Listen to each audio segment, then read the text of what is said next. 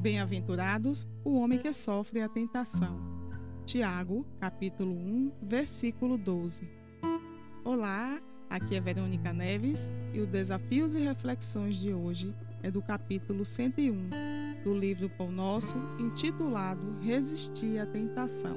Psicografia de Francisco Cândido Xavier, editado pelo Espírito Emmanuel, Enquanto nosso barco espiritual navega nas águas da inferioridade, não podemos aguardar insenção de ásperos conflitos interiores. Mormente na esfera carnal, toda vez que empreendemos a melhoria da alma, utilizando os trabalhos e obstáculos do mundo, devemos esperar a multiplicação das dificuldades que nos deparam em pleno caminho do conhecimento iluminativo Contra o nosso anseio de claridade, temos milênios de sombra, antepondo-se-nos a mais humilde aspiração de crescer no bem. Vigoram os séculos em que nos comprazíamos no mal. É por isto que, de permeio com as bênçãos do alto, sobram na senda dos discípulos as tentações de todos os matizes. Por vezes, o aprendiz acredita-se preparado a vencer os dragões da animalidade que lhe rondam as portas. Todavia, quando menos espera, eis que as sugestões degradantes os espreitam de novo, compelindo a porfiada batalha.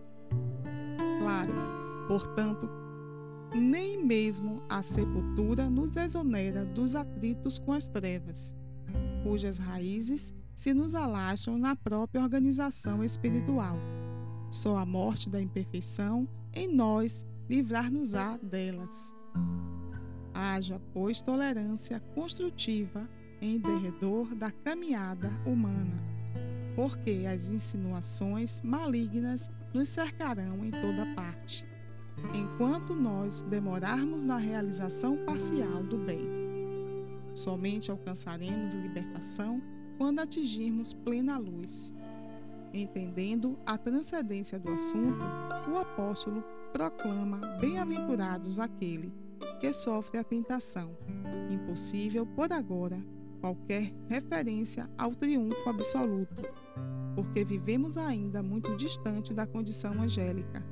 Entretanto, bem-aventurados seremos se bem sofrermos esse gênero de lutas, controlando os impulsos do sentimento menos aprimorado e aperfeiçoando, pouco a pouco, à custa do esforço próprio, a fim de que não nos entreguemos inermes às sugestões inferiores que procuram converter-nos em vivos instrumentos do mal. Emmanuel nos fala que, enquanto estivermos navegando em águas inferiores, tomando como direção as más tendências e paixões desenfreadas, não conseguiremos nos preparar para enfrentar as tentações. Ou seja, todos nós precisamos evoluir, vencer obstáculos, superar os limites naturais da vida.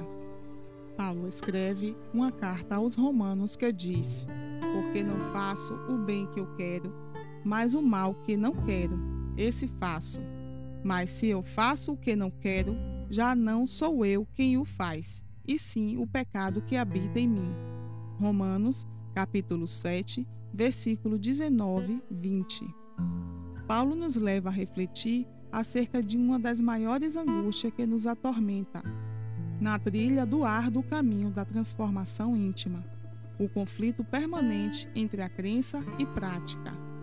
Como diz Emmanuel, temos milênios de sombra adquiridos por séculos em que nos comprazíamos no mal no Livro dos Espíritos, questão 919, Conhecimento de Ti Mesmo, Allan Kardec pergunta: qual o meio prático mais eficaz que tem um homem de se melhorar nesta vida e de resistir à atração do mal? O Espírito Santo Agostinho responde: Um sábio da antiguidade vô-lo disse: Conhece-te a ti mesmo. O conhecimento de si mesmo é o verdadeiro desafio da felicidade a partir de tal conhecimento, compreendemos nossas falhas e imperfeições, assim como nossos desejos. E Allan Kardec insiste: conhecemos toda a sabedoria desta máxima, porém, A dificuldade está precisamente em cada um conhecer-se a si mesmo. Qual o meio de consegui-lo? E Santo Agostinho responde dizendo que, quando vivia na terra, ao fim do dia, ele interrogava a sua consciência, passando revista ao que fizera e perguntava a si mesmo se não faltara a nenhum dever, se ninguém tivera motivo para dele se queixar. Foi assim que chegou a se conhecer e a ver o que nele precisava de reforma. Separar o que nos pertence e contribuir para a nossa evolução do que é externo à nossa vontade, e apenas será algo impossível e prejudicial ao progresso.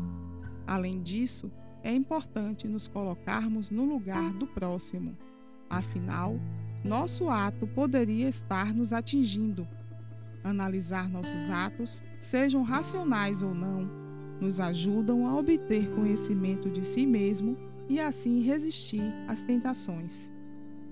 Que Jesus nos abençoe e até o próximo episódio do podcast Desafios e Reflexões.